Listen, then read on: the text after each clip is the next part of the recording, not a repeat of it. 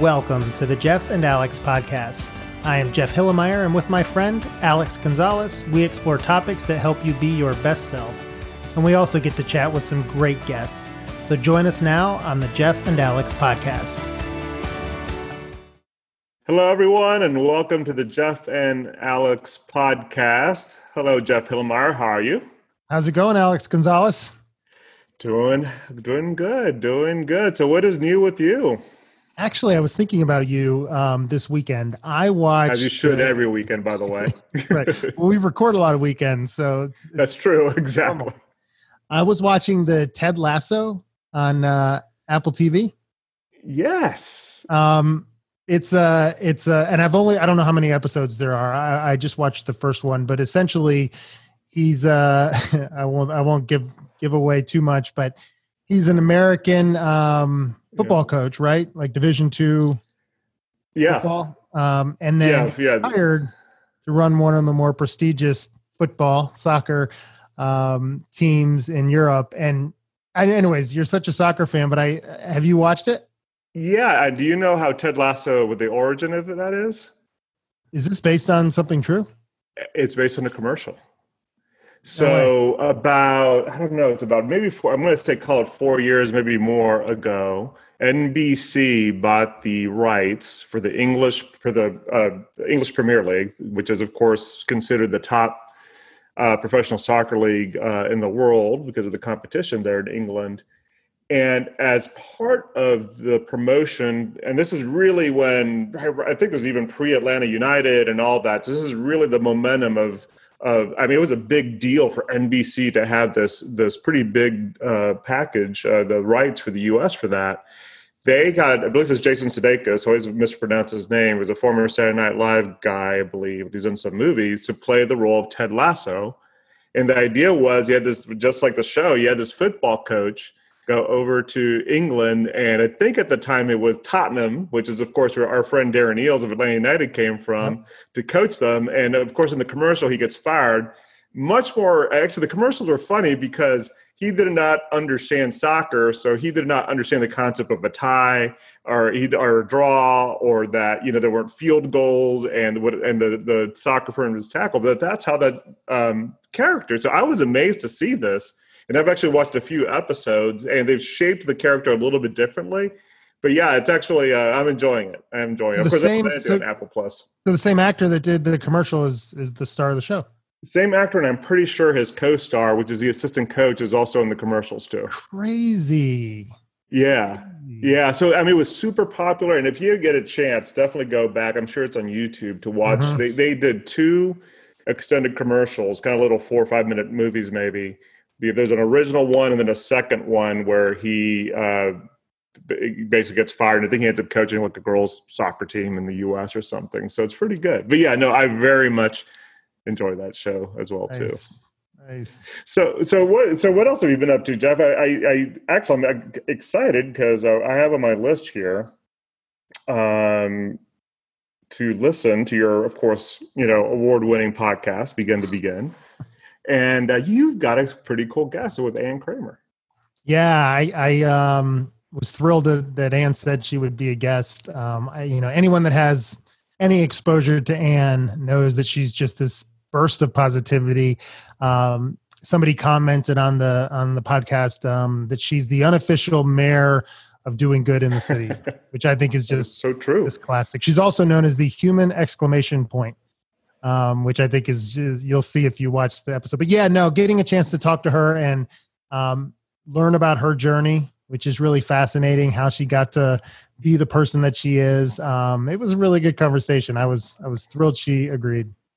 Yeah, well, very good. And and speaking of which, um, I was um, catching up on Disruptor Studio podcasts, uh, and yeah. you've had some amazing guests. Um, the Jay Bailey one is certainly one of my favorites. But then you just had the new one with Tristan a week ago. Yeah, as, as we recorded this, yeah, the most recent one, we have some pretty cool ones coming up as well too. Uh, but Tristan Walker, which is a name that it's interesting. People either know it really well because he's been on the cover of Fast Company, I think, multiple times.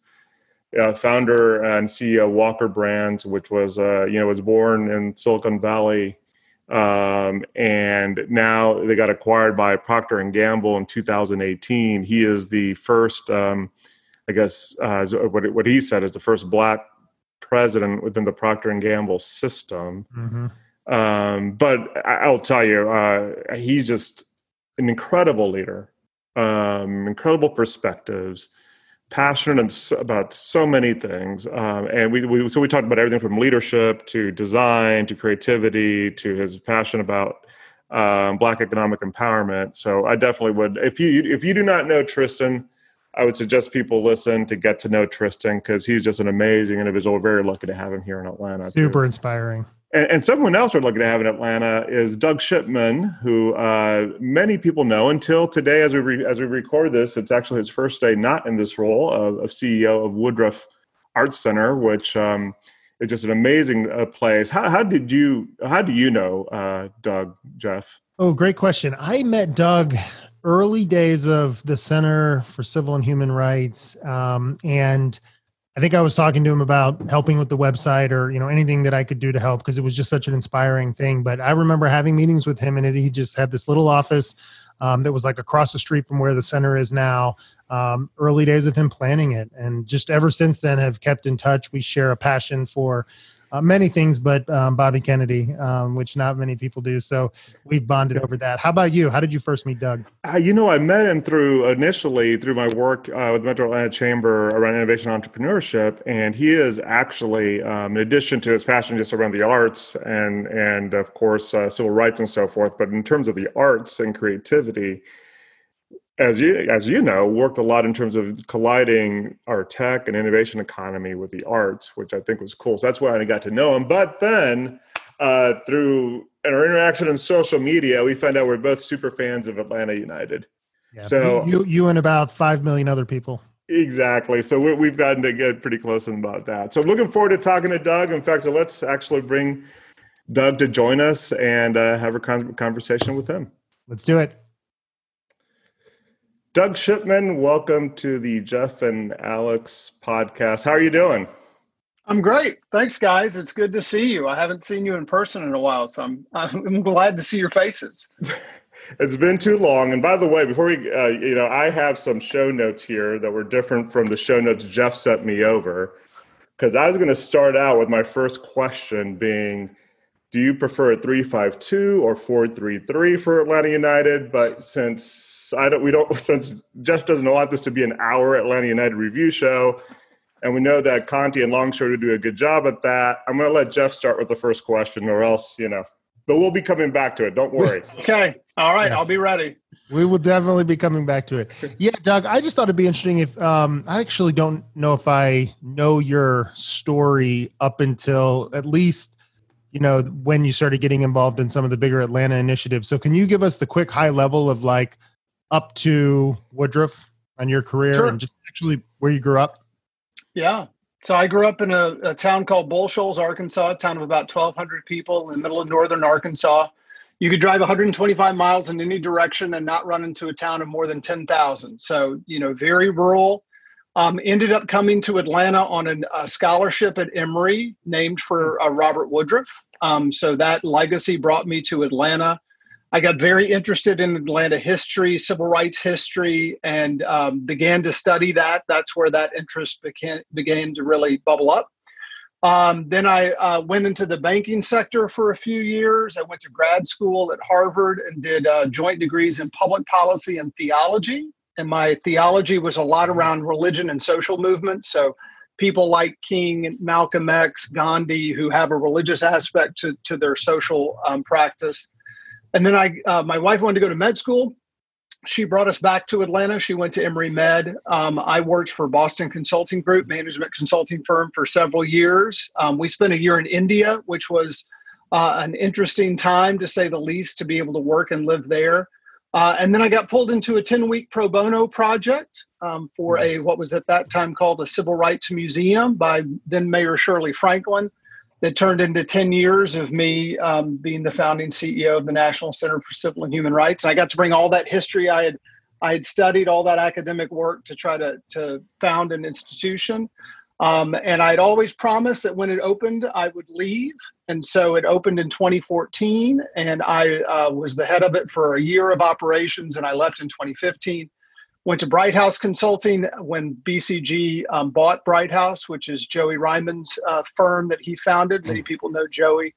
Uh, and I was CEO there for a couple of years as we integrated the firm and grew it. And then I uh, joined the Woodruff Art Center uh, and was president and CEO there for three years until yesterday. And so today is uh, my first day of not having a formal position. So how how was the coffee this morning then? it was it was good. It was good. I you know I think transitions are both exhilarating and a little sad. I think this transitioning in the time of COVID is also a little tough because you don't get to hug people and you don't get to have you know sort of that that that right. final sort of goodbye. So that's a little bit in stasis. Um, but I, I feel good about um, where I'm headed, and I'm also excited for um, doing work. Uh, you know, I've said publicly that I want to really come back to every day working on issues of social justice. So um, I'm excited to get uh, knee deep into that work. And and you're not ready to announce that on this show, are you? I am. I it is a little bit early to announce it on this show. It's just um, the, it's just the three of us. Don't worry. Yeah. I, exactly. Nobody else will hear. Mm. Um, now, you know, I also think that I've I've only had one break in my career. Every other thing has been absolutely back to back, and so I am going to take this time um, to make sure that I take a little time in between. Well, well, one thing, Doug, just to kind of, I, I know it's spent a lot of time with uh, what you've done here in Atlanta, but one thing I did not know about you, you spent time, uh, you said a year in India. Yeah. What part of what, what what part of India were you in? Yeah, so we we lived in in Mumbai, uh, in downtown okay. Bombay. I worked for the BCG office in Mumbai, uh, which was fascinating. This was 0405, so this is really the boom time of India. Uh, and also, my wife's parents are from India. She grew up in Atlanta, but her parents immigrated from India in the 60s. So it also was great because we got to spend time with distant cousins and uncles and visit all parts of the country. And India is a third the size of the U.S. with three times the population. So it is a it is a fabulous, fascinating place.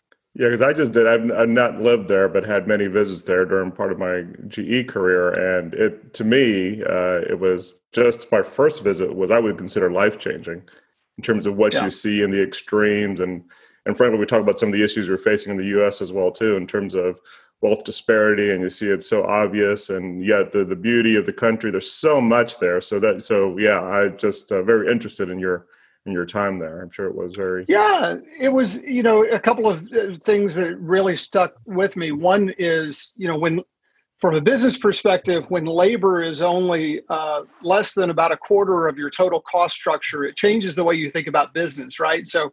Whereas mm-hmm. we throw technology at everything, they throw labor at everything. And so it was mm-hmm. sort of interesting to undo wow. business principles that you sort of get um, ingrained in you when you work in the US or, or another sort of developed place. Um, so that was on one side. The other was, um, you know, I would walk around Bombay and, you know, a couple of weeks at a time and never see another um, white Caucasian person. And so it gave me just a little bit of a taste to to be the other, to be the person who stood out. People would come and they'd ask me where I was from every day. They'd ask me, you know, what my background was and so and so that also was you know deeply um, um, moving but also it, it, made me do a lot of introspective work about what that feels like what it is to carry around being being a minority and vis- a visible minority every day is is that what I am very curious how um, social justice became so core to who you are? You know, I understand you, you came to Emory and you said sort of you started to get the feel for Atlanta and so forth, but like was was did you grow up was that a part of conversations in the household like how did that start to really manifest itself yeah you know these things are sometimes easier retrospectively to figure out and i, I think for me um, when i was very very young my brother was 13 years older than me he went to college he had he befriended a guy on his hall who was an african american cheerleader at the university of arkansas football cheerleader i was a big football fan even as a little kid so when I went to visit him, I, I, just kind of fell for Arthur. I just thought he was my hero. He got me on the football field. He was this incredible guy. Well, my brother invited Arthur to visit our home. And the reaction when he came to my little town and we took him to the local high school basketball game, you know, people said things, hurled racial slurs. My parents were uncomfortable. They thought something would happen. They wouldn't let him go to the grocery store by himself. And I think it it triggered something that frankly I've probably been chasing my whole life, but I couldn't square that these people who I loved, my parents, my you know, my community would not love this other guy who I loved. And I, I thought he's a, he's amazing. Why what is happening here? My five year old mind couldn't figure that out. But I think it really seeded something about, you know, why is it that there is no reason for this vitriol towards him, yet it is very, very uncomfortable for all of these folks to have him here. Mm-hmm. And that I think that started it all. So there, there obviously was not a randomness with at BCG when you were given the opportunity to work on this project for the Center for Human and Civil Rights. Is that something that was brewing and you pursued it, or how did that all come about? Because it's just a perfect match in terms of it coming to you. Yeah.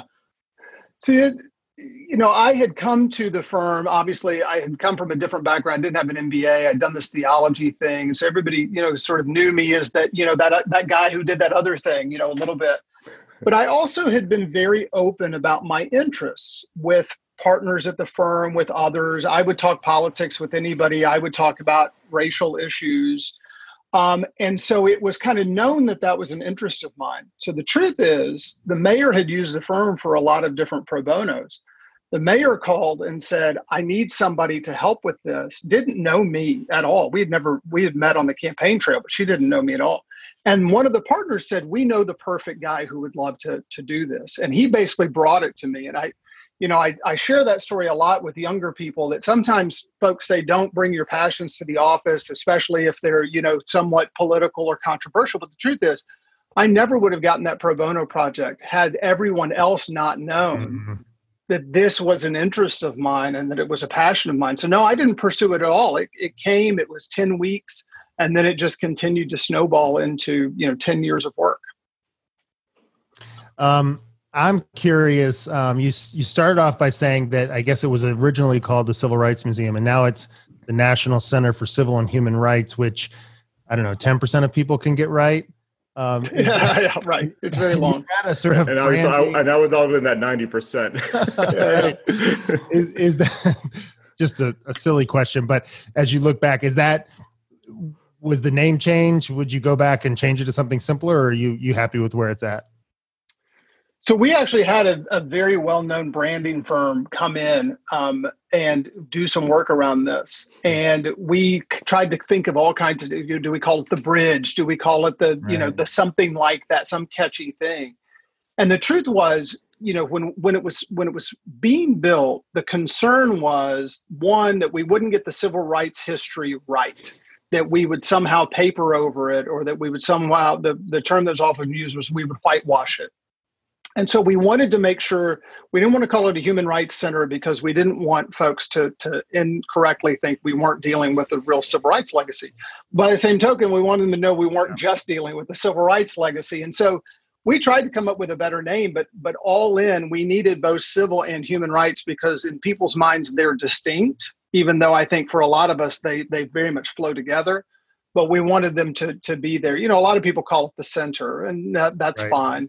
But actually, you know, the truth is it is hard to remember. But now I'm pretty excited that it that it is named that because I think a lot of people tap into it for their own purposes, which was always the mm-hmm. point. I mean, I don't know if you saw, but this week there was a there was a march to remember everyone who's perished in Georgia from COVID. And they came to the Center for Civil and Human Rights and put one heart on the fence for everybody who's perished. And the fact that of all the places they could go, they could go outside of Grady, they could go to, you know, yeah. some other place that they decide to come there, I think does show that it, it, it feels more than just a historical place. And I think the name reflects that. And in terms of it being even uh, where the, if I recall the timing and that whole area as far as the Centennial uh, Olympic Park, I mean, everything was really converging. I mean, so the timing had to be perfect and it had to be just a, a great destination within Atlanta. uh, I, I, mean, if you, as you describe it, this is more than just a museum, right? I mean, there's incredible artifacts within the museum as, as well, too. But do you view it? How do you view it even beyond a museum? Yeah, so I think I think when when it was founded, and from my perspective, uh, it, it, we wanted it to be one that was continually hosting ongoing dialogue and conversation, very tough conversations in a civil way. So how do we how do we really deal with real issues, but how do we not scream at each other? I think as it has evolved, and Jill Savitt, who's now the CEO, mm-hmm. and she actually was the human rights curator. So, you know, she's been involved with the project since the very beginning. She talks about it in that way. Plus, it needs to be a, a, a place in which new activists and new movements are born or sustained. And so sort of sort of a bit agnostic to the exact topic, but she is now pushing, and I think it makes a lot of sense for training or for convening around what are the what how do we move an agenda forward and what's the next movement for human rights? And so now i think it's actually a place that you know in the future you'll see people saying you know when we first started this movement for x rights or for x justice we met at the center for civil and human rights and we used it as a launching pad. So i think i think it's around that. I also think, though, you know, I'm biased because I love history, but I think that we do ourselves a disservice in any field if we don't know the historical context of which we're trying to build upon. And there are lots of lessons and there are lots of insights, I think, that you can get by really knowing history. So I think that there really is some power in the historical aspect as well, but history as applied to today. You know, the the part of that museum that um, impacted me the most was is the lunch counter experience. Um, and what struck me the most um, it, it's so powerful. You you you sit you put on headphones and you close your eyes and you imagine that you are um, si- you know a, a silent nonviolent you know protester essentially but you know you're sitting down and you hear around you all the hate that's coming at you. What struck me was for that what it's the three minutes? How, how long is it? It's, it's a, about a minute 45 seconds. Yeah it's so, it's so short. Hmm. and yet I was, I mean, I, I had tears when I got done with it. And then I thought to myself, that was a minute 45 and it was fake. And it, and I felt it. And I couldn't even imagine being in that situation. And I'm reading um, Jon Meacham's new book on uh, John yeah. Lewis, it, and and reading about how um, you know they're John Lewis and and everybody who's doing exactly what you know you guys set up. They're literally training how to lie on the ground in such a way in a ball that doesn't let their internal organs get hurt while they get kicked and hit. And and the aspect that's being enforced to them is it's not that you are trying to resist the urge to fight back. It's not that you are trying to resist the urge to hate. It's that you need to love that person.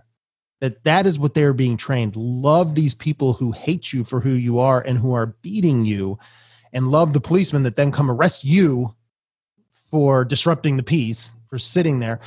And it just it's just like you know it's so hard for certainly for me to appreciate that experience but i just really love how you guys were able to build something that at least for just a moment was able to put someone who will never experience that into that headspace. Was that a very deliberate so to talk can you talk about that experience for a second yeah, I think it really is a testament to the the power of design. So the the creative mind behind the center was is a guy named George C. Wolfe, um, and George is a broad, very well renowned Broadway director, film director, writer. He's won two Tony Awards, uh, and he conceived actually at the very beginning. He conceived the entire civil rights path, and he had a lunch counter experience right there where it is in the center on this you know hand drawn sketch and so we had gone back and forth about what it should be and it's and at one point we were in a meeting and and it was going to be video and you were going to see it.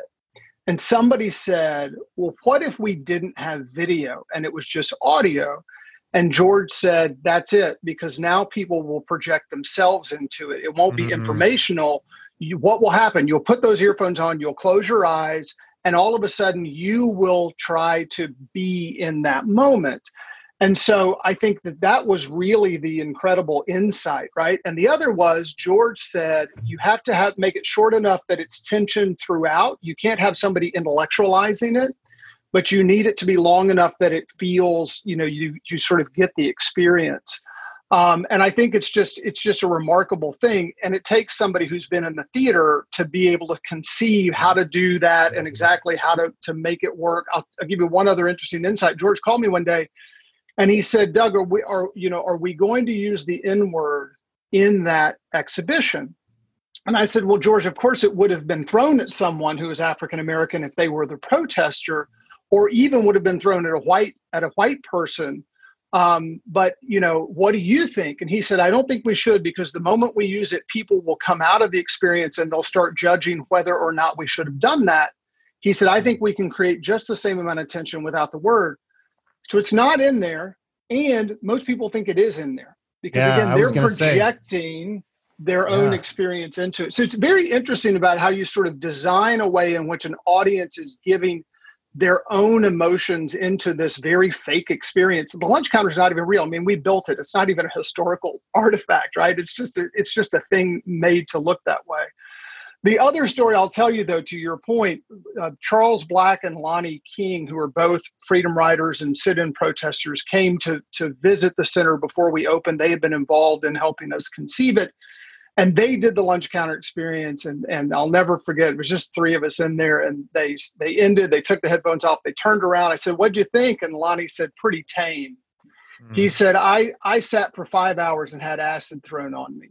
Mm. I mean, the the the unbelievable links that that the protesters went to. It was just incredible. But the, the notion of radical love, which is what King called what you're talking about, is real. I mean, when I met CT Vivian, um, you know, when we were doing the center, CT looked at me and said, We weren't just liberating people who look like me, we were liberating people who look like you. All the people were caught up in this trap of racism and of and of Jim Crow segregation, he said, you know, I was working to try to help the police officer and the sheriffs and the people yelling at me too. And I think it's it's exactly what you're talking about. They had this notion of radical love. They wanted to get everybody out of that horrible, horrible system. Amazing. Um, so, so one thing you mentioned, you talk about the power of design um, in this. Is this um, and creating experiences and immersive? Is that something that you had kind of going into this? You know, I guess at the time was a project. Obviously, it's much more than that now. Did you always have that, or did you kind of learn that to see the power of delivering experiences while you were there?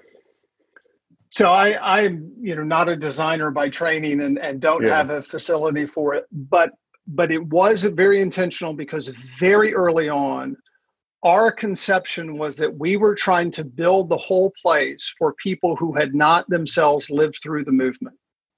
The whole the whole big move here was to say because we knew we were about 50 years since a lot of these events happened. Yeah. So we weren't dealing, you know, we still had folks alive, but we were really dealing with those folks' grandkids who who mm. had no you know all of this was black and white in their mind the footage right? The the it's not even in color. All that footage for the most part is in black and white. It feels very ancient. So the whole point of the center was to try to give them their own experience where they could say oh i can now imagine what it felt like to be at the march on washington to be at a lunch counter to be at king's funeral. I i now have my own connection to that those events. And so that was always the intent. And so we knew we we're going to have to design it in some way that appealed. I mean, one other kind of interesting story the last thing we did before it opened was we went through and adjusted the lighting so that it worked well for cell phone, iPhone photos mm. because we mm. knew that people would experience it also via their own technology they'd want a selfie they'd want you know a picture of you know the lunch counter or whatever it was and so we relit the lighting levels for that. So there was a mm. there was a real intentionality for it to be designed in a way that created those experiences above it being authentic to like the lunch counter. It didn't have to be real. It hmm. needed to work in that way. Doug, I, I, I sort of want to know from your perspective. We've talked about this before. Um, you know, you at the center of building an experience like this, yet obviously being a white man. Um, mm-hmm. I, I, know that you took that seriously and probably contemplated on that. Should I be taking on this project or even taking it for 10 years? Um, can, can you talk about that? Just sort of like it's such a core passion for you, but at the same time, you know, you don't experience many of these things. Um, how do you reconcile that? Yeah. So I, you know, one, I think you know you you you have to remember that this idea had come from Evelyn Lowery and Andy Young and Hosea Williams, who had talked about something like this for 25 years. So it had organically come out of the movement saying we need something like this. Shirley Franklin, first female mayor of Atlanta, African American woman, who wasn't in the movement herself, but she was close to that generation. You know, she she was the driver, the public driver of this. Um, AJ Robinson was deeply, deeply involved. Jewish man. So you know, we had a coalition of different identities, right? That were that was working on this. But to me, the the interesting insight when I first started full time, I had 125 individual or small group meetings, mostly with people who had lived through the movement and they would they would sort of test me whether or not I really knew civil rights history, which I knew a lot about. But then I basically would ask them, "What are you most afraid of when it comes to this project or even this history?" And they would give me some version of the answer. I fear that my grandkids won't care about it when I'm gone.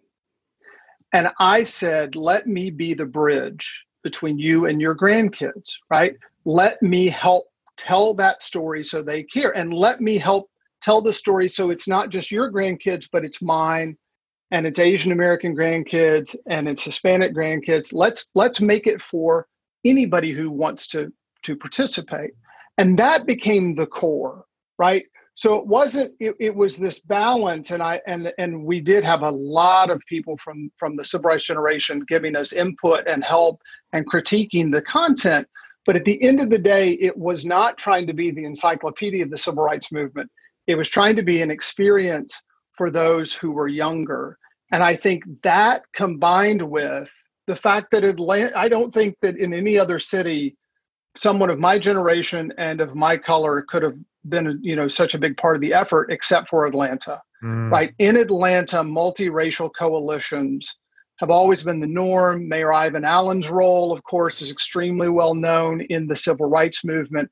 I think Atlanta as a community is much more comfortable with that multiracial coalition than other places. And so I think that also allowed allowed me to play, you know, this role.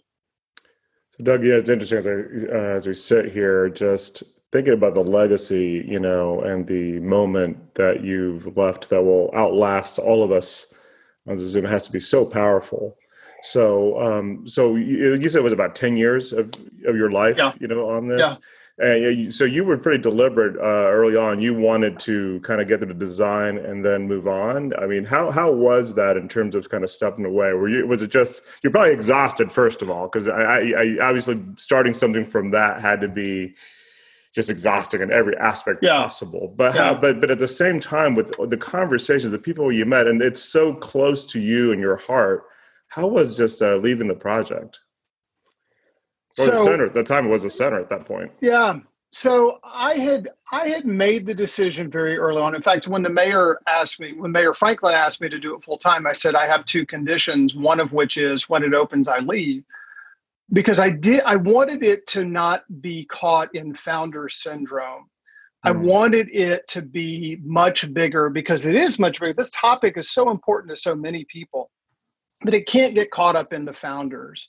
And and and Shirley Franklin and I and AJ all really agreed with that notion. So one is I felt like that it that it really needed that in order to keep us all honest and and to let it you know be you know really embraced by everybody else you know and i'll just note arthur blank is publishing his new book right. and he's you know this month and all the proceeds are going to the center for civil and human rights right i mean a testament yep. to that other people are embracing it but I, will tell you, so I knew this for 10 years, and it still was highly emotional when I left, knowing that I was going to leave, because because it is very hard to let go of the things you didn't get done.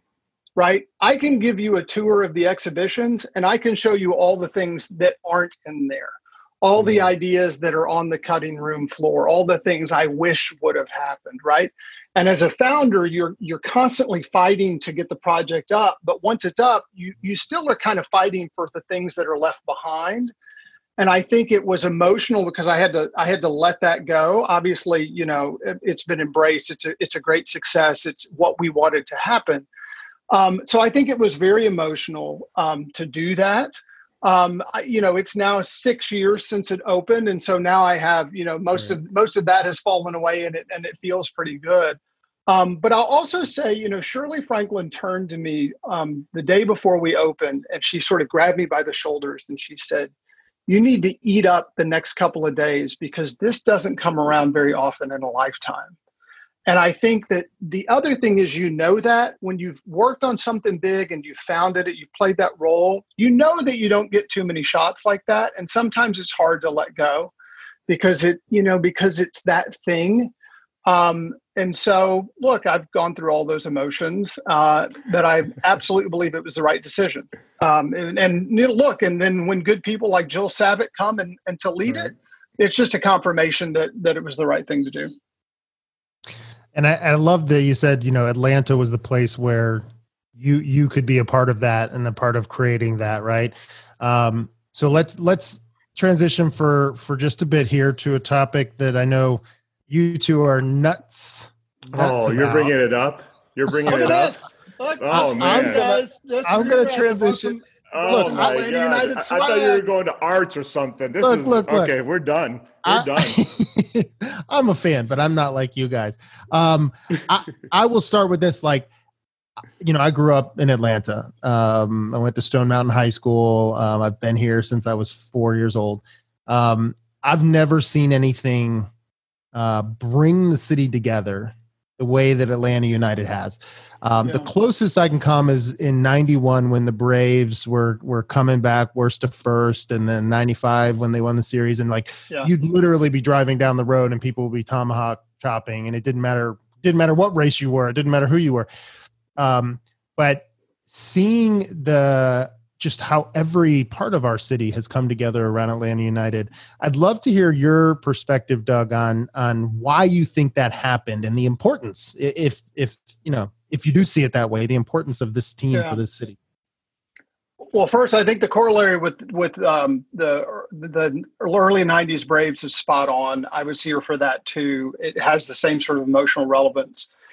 You know, I think there are a lot of factors, and people have written about it. The fact that we've had a lot of young people move into the city, the fact that a lot of people haven't grown up with a soccer club, so that they can everybody can embrace it, even if you're a Giants fan or a, or a Knicks fan. It doesn't matter, right? You can embrace this new. But I think the real insight for me is the the the United as they came out of the gate really embraced some core Atlanta elements so that this team didn't feel manufactured. It felt like it was drawing on authentic current elements of Atlanta, specifically the hip hop community, specifically a huge embrace of, of the Latino community, um, and the use of Spanish chants, et cetera, and just an embrace of real soccer culture. I mean, Darren um, Eales told me a story that, you know, they they wanted to put cheers on the the halo board, and he said, no, in soccer, you don't tell the fans when to cheer. The supporter section, you know, these group of fans tell the other fans when to cheer. And I think this combination of finding unique Atlanta elements combined with the way that soccer works in the rest of the world really created a lot of magic. Um, and i think that it is important because i think that that one you know there are a lot of new folks who don't do sports that have come together around the united. You know their season ticket base is, is unlike almost any other team. I think two they, they you know they really have embraced diversity in a way that's just unlike any other fan base that you'll see I mean, there's an LGBTQ supporters group, there's a hip hop supporters group, there's a family supporters group. I can't tell you how many folks in my wife's sort of, you know, uh, extended Indian American community have tickets, follow the team. I mean, it's just incredibly robust. Um, and so I think that's important. And, and the other is, I think that it also is extremely youthful, right? I mean, it, it is a very young kind of fan base and thus they can do things like you know they have a voter initiative right they they have uh, initiatives around social justice they can embrace the kind of zeitgeist of the moment more broadly in ways that I think a lot of the other sports struggle with. I mean, we've seen what the NFL has gone through around all the Colin Kaepernick controversies. We've seen what baseball's gone through. You know, the NBA at this moment, I think the NBA and soccer are the two best positioned, and the WNBA, both the NBA and the WNBA and soccer are best positioned to really be active in these ways. And, and I think that it, it is a unique new thing that will help define Atlanta for the next generation. No question about it. So, Doug, did you do you did you go into your and, and, you know Jeff knows you know Doug and I are like you know both super fans here and uh, been fortunate to see a few games together as well. But you, did you see yourself as a so- were you a soccer fan first? Did you grow yeah. up with soccer, or did this make you a soccer fan, or how did that? Because that's a, that's an yeah. incredible story for each individual fan for Atlanta United. It's so distinct. Yeah, so I didn't grow up a soccer fan. I didn't yep, play. You know, unfortunately, in my you know my community, we didn't have that. I grew up playing basketball. I grew up a huge basketball fan, and I grew up a huge college football fan. I used to go to Arkansas uh, football games as as I moved, and then I was a uh, you know huge Braves fan, especially in the '90s, and went to a lot of those games. Um, as as I had kids, I knew that I wanted to have a family experience where we went to some sort of games. That was something very nostalgic. My dad and I would do. We would go to games, a whole ritual. I had all the garb, I knew all the players, and I wanted to give my kids that. I have two daughters. And so, you know, my wife and I were trying to figure out what that sport was going to be. And it just clicked at the right moment for us that this was it. And so I had watched World Cups and, you know, you know, nominally followed soccer. But this really became the okay, this is what our family can do together. And it happens to be very Atlanta and it sort of aligns with what I like about Atlanta. And it's a, you know, it's a great time. It's just it it feels as close to you know the, the, college football experience every single match i think is of anything that i've ever seen professionally. And so that's why it worked for us. We we wouldn't have we probably wouldn't have as much engagement without the kids as we do. Yeah and i think it's interesting too when you look at the fan base um, people coming from different backgrounds and you know, and I, and I, I, I, like you, did not grow up with soccer, and then I kind of adopted it when my middle son became huge into soccer at the youth level, and then more competitive. And then all of a sudden, I came across a World Cup, and like, what is this sport? And fell in love with it. And then Atlanta United, the timing was perfect. But I, I think it's beautiful, though. You're talking about one, the the kind of tapestry of Atlanta inside Mercedes-Benz Stadium, or just watching it and it's interesting. You have some soccer purists who sometimes look and get frustrated that people don't understand the rules. But I think that's the beauty of it. They have so many people so new to the sport, just embracing the club, embrace, embracing yeah. the identity. And I think to me, that is what makes Atlanta United powerful. It's beautiful soccer, and I think we have a, a, a club that's very committed to being obviously championship level. But it's really even beyond that. It's about identity. Yeah, I think that's right. I think it's also you know we've we've talked a lot since the olympics as a city of, of being an international city right? Right. But the truth but the truth is we've struggled a little bit with the entree points for our international communities to to really find their way into atlanta. Sometimes the civil rights legacy can be that but this really can be that. I mean i i can't tell you how many folks i've taken to a match and they've said, "Oh yeah, I grew, you know, I grew up in the Netherlands, or I grew up, you know, in such and such following." I mean, I think for for folks who are uh, who have backgrounds from other countries, this is the one spot where they find familiar ground because soccer is such a you know such a huge sport globally, but also can find themselves in the fabric of Atlanta very very quickly. And I think that's going to be one of its very lasting legacies. Is that that foundational base I think is going to be very, very strong for a long time. Absolutely. And I, I love the story. If I could jump in, the um, yeah. Bobby Dodd standing, the the yeah. seats and stuff. Do one of you want to tell that story? I'm sure you tell it better than I can. Yeah, so I mean, you know, the the the club was going to start their first match. Mercedes-Benz Stadium was running late, so they had, you know, they they'd hoped that maybe they could have their first match in the new stadium. They couldn't, so they went to Georgia Tech's Bobby Dodd Stadium, an outdoor stadium, a football stadium, and you know nobody knew how many people were really going to show up nobody knew what it was going to feel like and atlanta you know rightly or wrongly has a little bit of a reputation not being the best fan um, culture for sports you know except maybe around college football no but it's and but I that's mean, right but that's right and I, and you said it earlier but like i growing up here like you know, my dad was from New York, and so it was the Giants, right? And so right, when right. went to a Falcons game, it was to see the Giants, and That's it's right. such a transplant town. So I think you hit on something really interesting about Atlanta United. No one has a soccer team, and you know, hockey tried here, and That's right. everybody had a you know like that right. had a hockey team. So I do think that's an important thing, and I do think that's why Atlanta's not been a good sports town because most of us have right. been raised by our parents' teams. Somebody this else. is the first time you can like I can own that. So, anyways, I just wanted to. That, right. that was such. That's exactly right. That's right. So, so no, so to that point, nobody knew if anybody was going to show up with, you know, with garb, with, with, you know, with flags, or what was going to happen. And I re- distinctly remember walking up to the stadium, and I turned to. I was with my brother-in-law and his wife and my wife, and I turned and I said, "This is crazy." because there were people everywhere. There were people with drums. People already had all of the gear and it was full. And so you walked in the stadium, 50 something thousand people, and nobody sat the entire match. Everybody stood the, the entire match, which they lost. And everybody walked away excited, right? It, it was just such a different emotional sort of engagement and community. And then when you went back the second match, which I think actually was the most important, because I could have seen the first match kind of being the outlier. But then when you went back the second match and it was exactly the same. And in fact, the second match was hotter than the first match. I remember it being a really mm-hmm. hot day.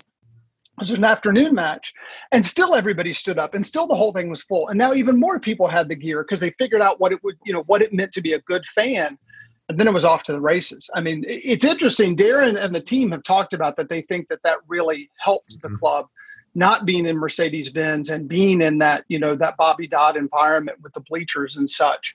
Um, but I think it really set the whole tone for for what it meant. I mean, you, you were expected to be an active participant in this thing. I mean, it's sort of like the lunch counter in a weird way, right?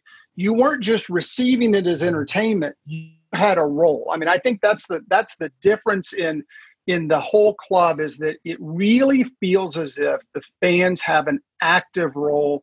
I mean, even down to, you know, if you don't follow soccer, there's something called a TIFO, which is basically a big banner right. that's rolled out before the match that's thematic.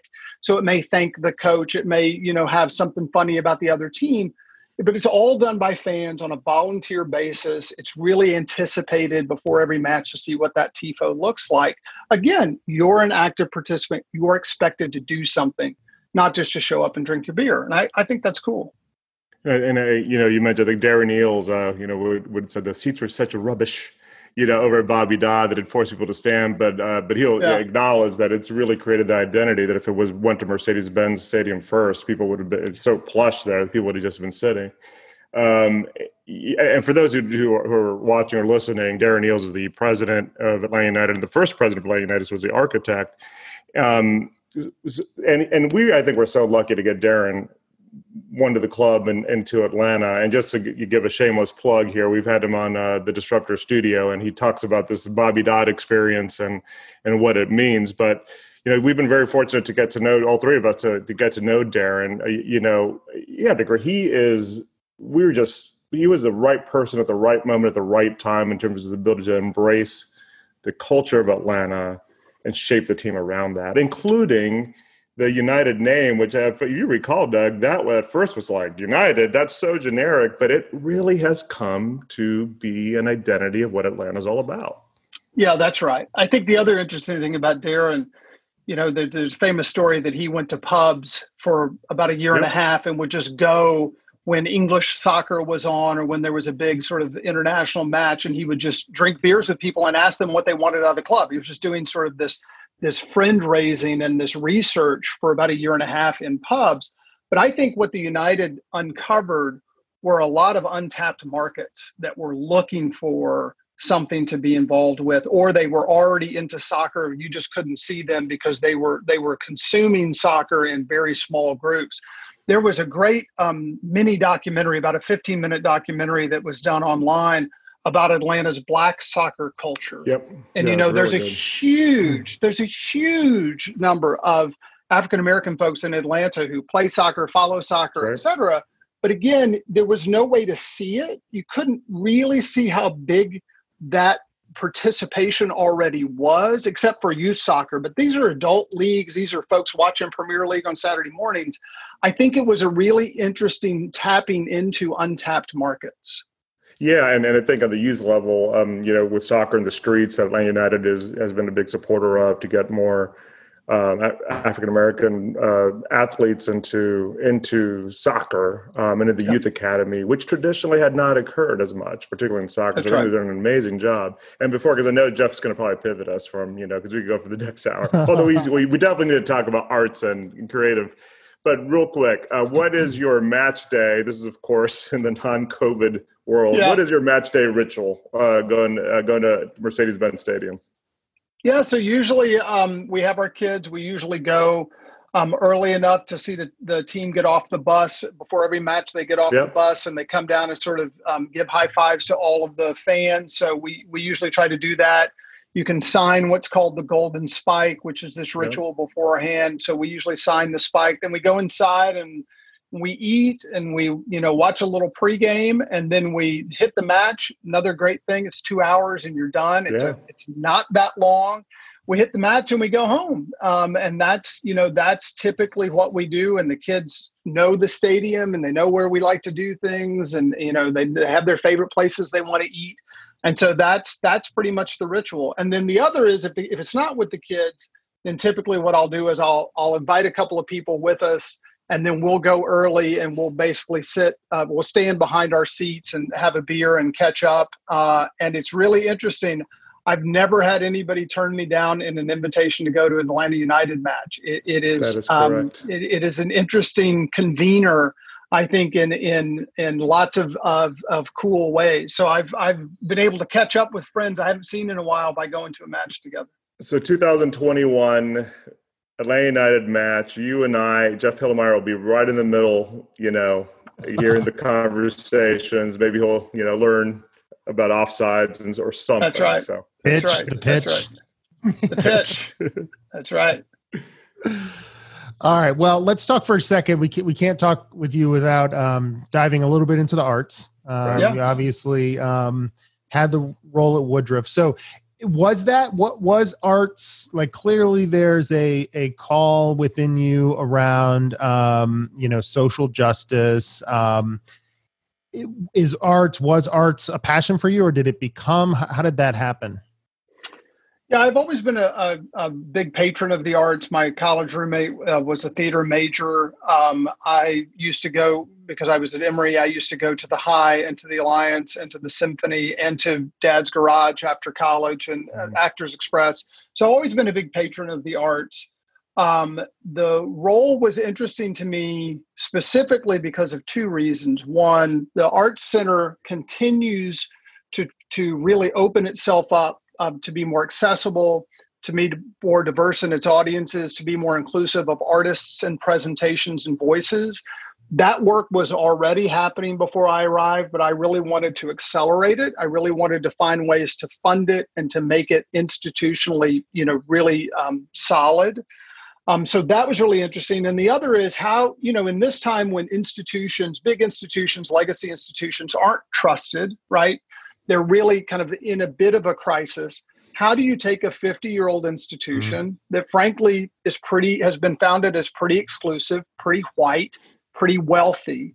And how do you take that legacy and and pivot it without having to destroy it right? So how do you take this big institution and how do you move it in a way that you you know let's let's not get rid of all that institutional relevance and let's not get rid of all those relationships but how do we move it in a way so that folks who haven't felt comfortable being there do feel comfortable? And to me that was an interesting challenge because i i'm a person who really believes that we need those legacy institutions as well as new entities. We need both of them right now we can't just burn down the things that you know that we have that have been created in ways that aren't you know that aren't okay we can't just get rid of those. We got to find a way to reform those. That's my perspective. Some people agree with that, some people don't.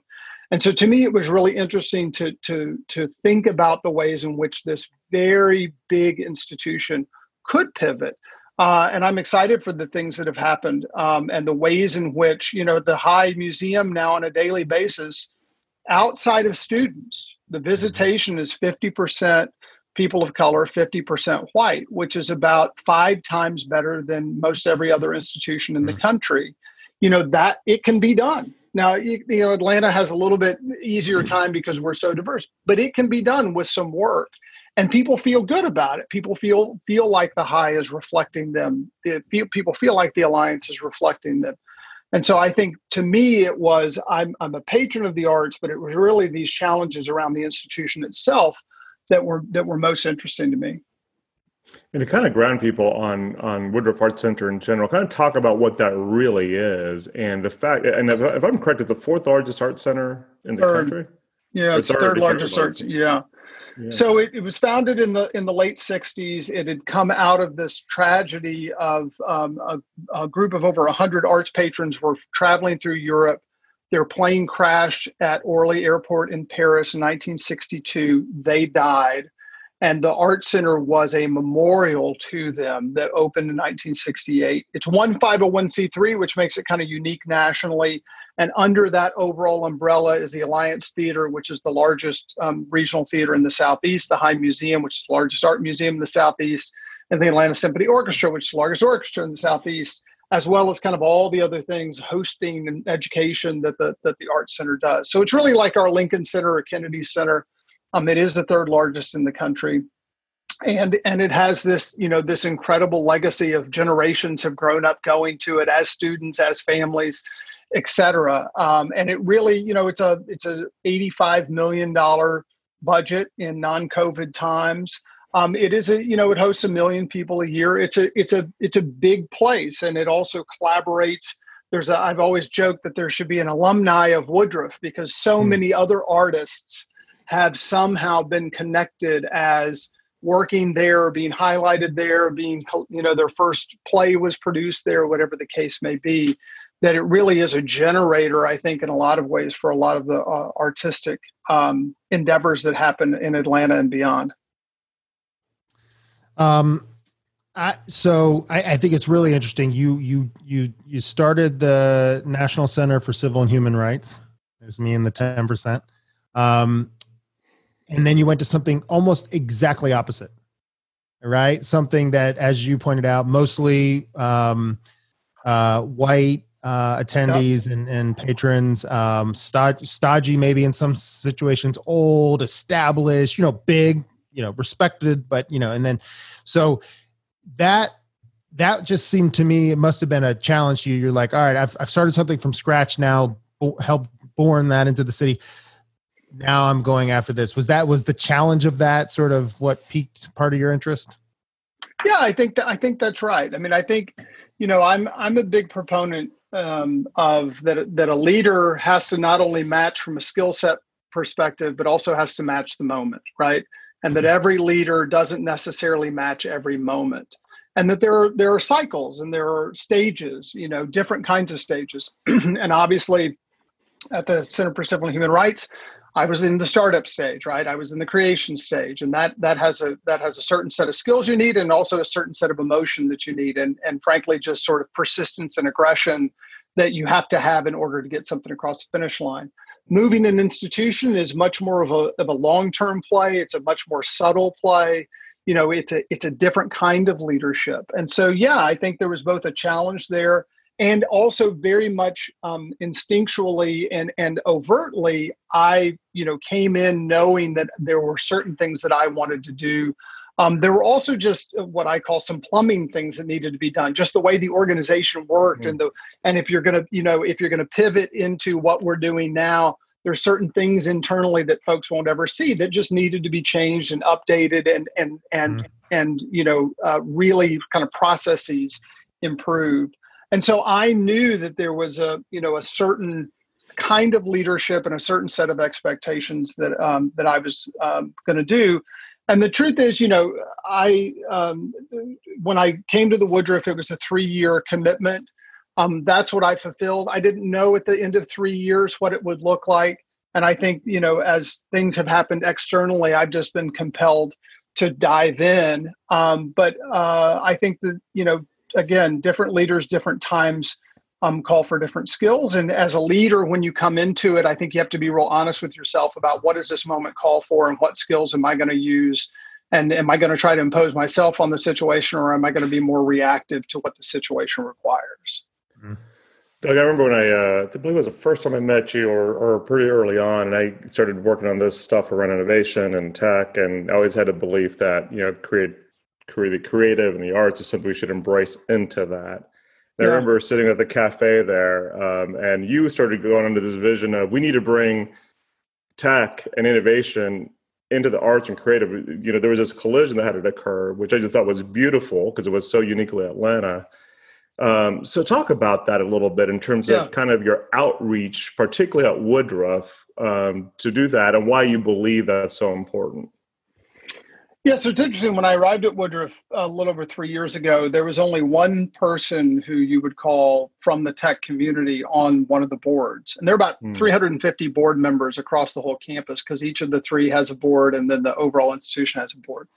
And so that was really kind of curious to me why that was. So, so one thing is that we have recruited many board members. We're probably up to 20 or 25 who you'd say, oh, yeah, that person's from the tech community onto the boards across Woodruff. So one, that's good because I think they're just bringing questions and ideas and thoughts and collaborations that that probably we weren't having brought to the table as readily before. But I think you know fundamentally, if I think about the way the economy as as a whole is going, really people you know change careers a lot. A lot of what we do is in virtual spaces or is in creative spaces, right? I mean, fundamentally, when I talk to the tech sector, they say we love to recruit former theater kids graphic mm. designers people who you know were actors and now they've become programmers. But just the thought process and that flexibility because uh, ultimately artists are problem solvers right? They've got a problem. They're trying right. to create something. That's just a problem that they're and then they've got materials they're trying to use and it's never been done before. And so that kind of fundamental ethos of the process i think in tech and in and in the creative arts are very much aligned. And I also think that as we sort of project forward, we see that educationally, folks who have a, a, creative background are much better able to deal with the new economy as it continues to flourish than those that don't. And so to me, there, there's something that's really there. Now, the hard part is, you know, technology is an applied science and the arts are somewhat applied and somewhat you know aesthetic right? I mean they're, they're somewhat for the artists to express themselves. And i so i think what we're all continuing to find is to try to bring those two things together. But i don't know if you if you guys caught the virgil abloh exhibit that it was at the high last year. Virgil abloh is this he's this very um, multi-talented guy. He was a trained architect then he started a fashion line called Off White, which is huge. Now he's the menswear designer um, for um, Louis Vuitton. He's also a, a, visual artist. He's also done album covers for hip hop artists. I mean, just this this multi talented guy, and he's 39, right? So he's you know he's super young, but he's infusing technology in the way that he's creating a lot of his work, and I think we're going to continue to see artists like that and i think there's going to begin there's going to continue to be this back and forth between the arts and technology. We're seeing ai now help composers compose mm-hmm. new classical music. We see the way that set design is going with um, in the theater to be very technologically oriented. There are going to be shows that frankly are going to have ai characters in them very soon. And so i think there's a lot of way to bring that together it's just going to continue to be bringing artists and technologists into the same space to co-create. And i think that's going to take a little time because at first they feel like they're on two different paths but the truth is i think they're very closely related. Yeah i, I love that that that's that's where you were taking things or one aspect of where you were evolving. And i also had uh, conversations in what i guess that octane that was there um, with you about that. I um I want to transition just a little bit. Um, it's interesting to me that Woodruff, you said, started in 1968 which is a, a, a very important year in this country. Um, Yeah. we, we certainly lost um, Dr. King, but we also lost Bobby Kennedy, um, Okay. which I know you you share a passion for for Bobby the way that I do. Um, can you talk just for a minute about why or or how Bobby's important or what you draw from him, and and then I also want to take that and move into. I feel like Bobby was 42 when he was assassinated, um, but I feel like he was just getting started. And in an interesting way, I feel like you're just getting started. I feel like you're just starting to like clearly you've still got passion and so what you're going to do next. But that was something that I always felt when I connected Bobby, it's like he was just getting started, sort of mid, you know, middle of his a you know, and and yet he was on this trajectory. So Yeah. anyways, I know we share that and and I want to hear hear your thoughts. Yeah, so you know, Bobby's a very interesting figure to me because he, he comes from this gilded place, right? I mean, his, his father had been a very prominent ambassador, his brother had been president. He had become attorney general basically because his brother was was elected, mm-hmm. right? I don't think he would have been selected by Nixon or somebody else, right? So so he, you know, he's mid 30s and he's basically inherited an enormous amount of access and power. And it's interesting. Charles Black, who I mentioned earlier, um, once told me that he and Bobby had a conversation in 66 or 67. And Bobby turned to Charles and said, I have to thank you because the student protesters taught me um, how to not be a racist. He said, I really didn't understand what was happening in this country to African American people until I really interacted with you all. And I have to thank you for helping me learn. And I think that embodies that that Bobby in 66, 67, 68 is really understand starting to really deeply understand what we would now call privilege, right? His his his economic privilege, his racial privilege. He's really starting to grapple with that. And he's also what I love about Bobby is he's putting himself deeply in situations where he is touching other people. You know, he goes to India, he goes to South Africa, he goes to Appalachia, and he listens, right? He doesn't preach, he listens and he walks and he and he's really trying to digest what's happening. And then he's trying to come forward with some sort of notion of how to how to help. You know, to me, that's super inspirational because the, here's somebody who didn't have to, who's already got all this power and access, yet he's humbling himself to go and say, these folks have something to teach me that I don't know, and I know that I don't know it. And so that's very, very inspirational. And I do think it's it's in, incredibly uh, an incredible loss for the country that he was that he was murdered so early on. But I think that lesson of how do you how do you put yourself in in the position that you can hear other people's stories and that then you can start to think about how you can uniquely contribute to you know bettering the conditions. I think that's what i really take away from bobby. And the other thing that i you know you know there's a very famous um, speech that he gives when dr king is killed. He's in In indianapolis, Indianapolis, campaigning. John lewis is is with him actually. John lewis is is at the foot of that stage because he had been campaigning with bobby on that day and Bobby quotes the Greeks to talk about the pain and the tragedy. I also, you know, I have a soft spot for Bobby because he loves history and he quotes poetry and, and, he, and he's he's going back to sort of these universal truths that I also think is just super powerful. And so I, you know, I take a lot from from Bobby's life. when um when Dr. King died um uh in 68 um John Lewis sort of famously said at least we still have Bobby. And then 2 months later Bobby was assassinated. Um Yeah. so yeah uh, it's just um what what I like about Bobby too is that you know you you hit on it but like um he changed. He did you know even him and and Jack were they were they were trying to slow the movement down um, dr king. Like they were like look we know this needs to happen but you guys need to slow down and these you know these uh, freedom rides and stuff you guys need to stop that they didn't get it right and, and it took time it took bobby listening and that's you know to go full circle to the experience you created at the the center um, I just think that's the thing like the the ability to listen and to have empathy and to just try to understand what someone else might have gone through. That's what's inspiring to me about Bobby. When I when I sort of um, give give talks to especially to students one of the things i say is like i've got every privilege a human being can have and i usually say other than i wasn't born a kennedy which means you know i wasn't born rich but i am you know white straight male whatever um, but Bobby was, and, and so so that's yeah. I, I, draw from that. So, anyways, I and just and just one of the, and just one other point there, you know, as as we are in this moment, and I think I think a lot of white folks are are trying to really feel a burden to do more. The, a lot of white folks have come to me and said, "Look, I'm in this moment of social justice, Black Lives Matter. What can I do?" I think a lot of times we we try to intellectualize that. We want to read a book we want to study the problem we want to keep it in our mind and again i think bobby shows us that it, it, needs to be in our feet and it needs to be in our hands and it needs to be it needs to be we need to find ways to touch it and i know that's hard in covid at the moment but but you know in so many ways he's he's actually creating relationships. It's not in a book for him.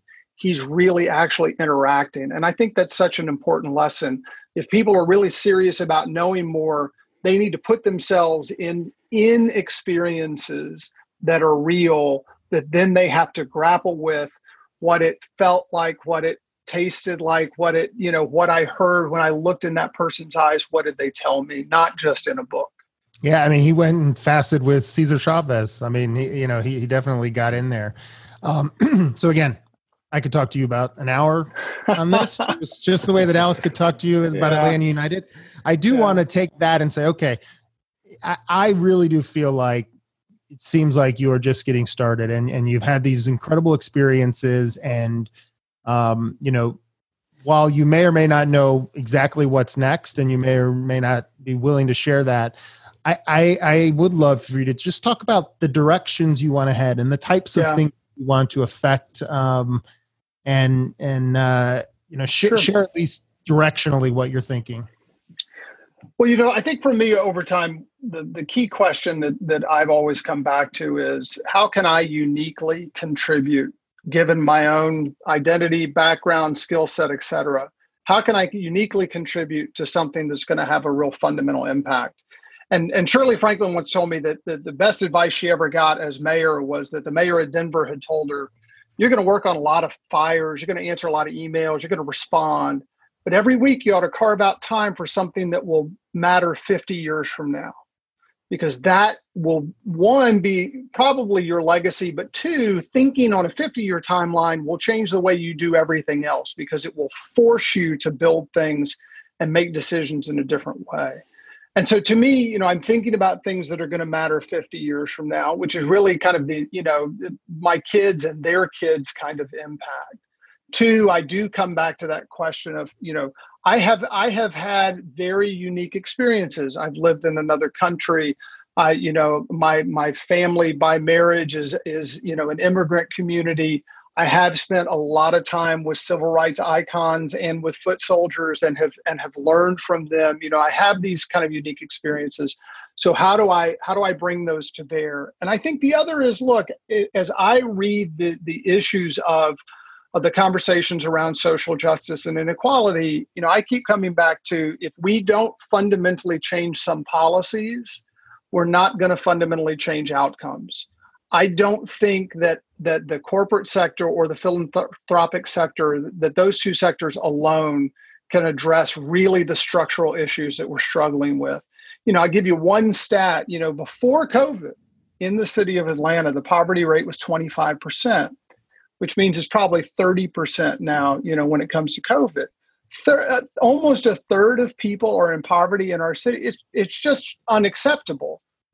But without policy and philanthropy and the business sector, I don't think we're going to really move that needle. And so I keep coming back to the, the policy questions. What, what are the ways in which we can really affect policy that's not zero sum? So we're going to penalize one group to, to, you know, to help an issue.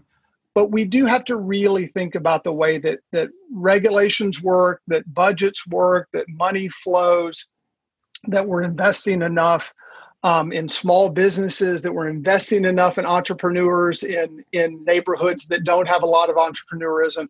Those kinds of questions, I think, are the ones that are on my mind. So I'm doing actually, I'm doing a little bit of grad school too. I I have to admit, I'm I'm sort of oh. delving back into um, some of the public policy issues that I, you know, that I haven't been around for a while, just to try to to understand what I think are the biggest levers right now to address some of these issues. Because fundamentally, at the end of the day, in my opinion, we're leaving a whole lot of talent out of our society right now. Mm-hmm. Right? There are a whole bunch of smart people that are never getting the chance to really flourish. And so there's a big unlock here. There's a big, un- I mean, imagine if we had instead of 30% poverty, 5% poverty, 25% of folks were finding their own way to start their own businesses or be a part of the creative economy or be a part of the next nonprofit. I mean, to me, it's an investment that has enormous upside. But I'm thinking about, you know, what are the right kind of interventions, and then also what role can I uniquely play on it? I mean, I, it's very, as you can tell, it's very centered on Atlanta. I mean, I don't want to go anyplace.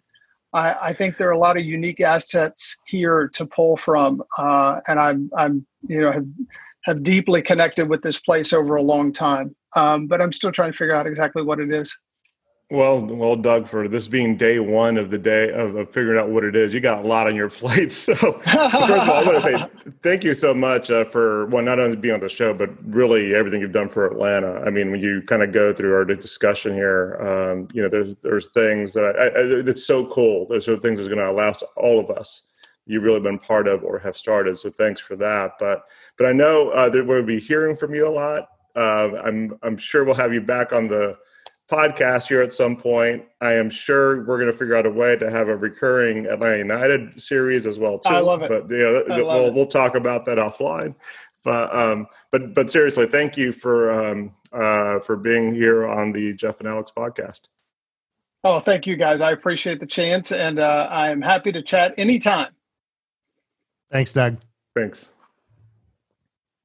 That was Doug Shipman here on the Jeff and Alex podcast, and Wow. What did you think about Jeff? That was that was a great conversation.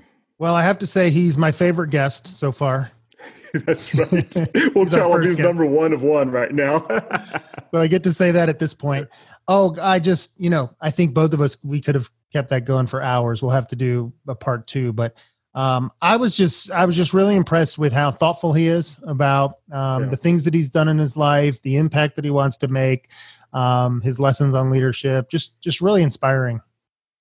Yeah, and, and look, there's some uh, great. You know, you, you, think you know someone, but you know, obviously Doug is very much in the public eye with his role. But then uh, hearing little things that kind of shaped him, which I think is always amazing, like his time in India, um, his personal passions. Of course, I got to hear about you and his uh, you, your collective passion about mm-hmm. Bobby Kennedy, and of course, our passion about Atlanta United. But more importantly, really how um, all that really shapes him, and it's in everything we do. So I'm excited to hear about what's next for him. Yeah, me and too. you know, we couldn't get the big announcement here, whatever that could be, but hopefully we will soon. But that's good. Well, thanks everybody for joining us here on the Jeff, Jeff and Alex podcast. If you are on YouTube, make sure you subscribe. If you're on a podcast platform, make sure you also subscribe um, and download and share um, as much as you want. Um, Jeff, it's good to see you. You too, Alex. And uh, we'll be back uh, next week on the Jeff and Alex podcast.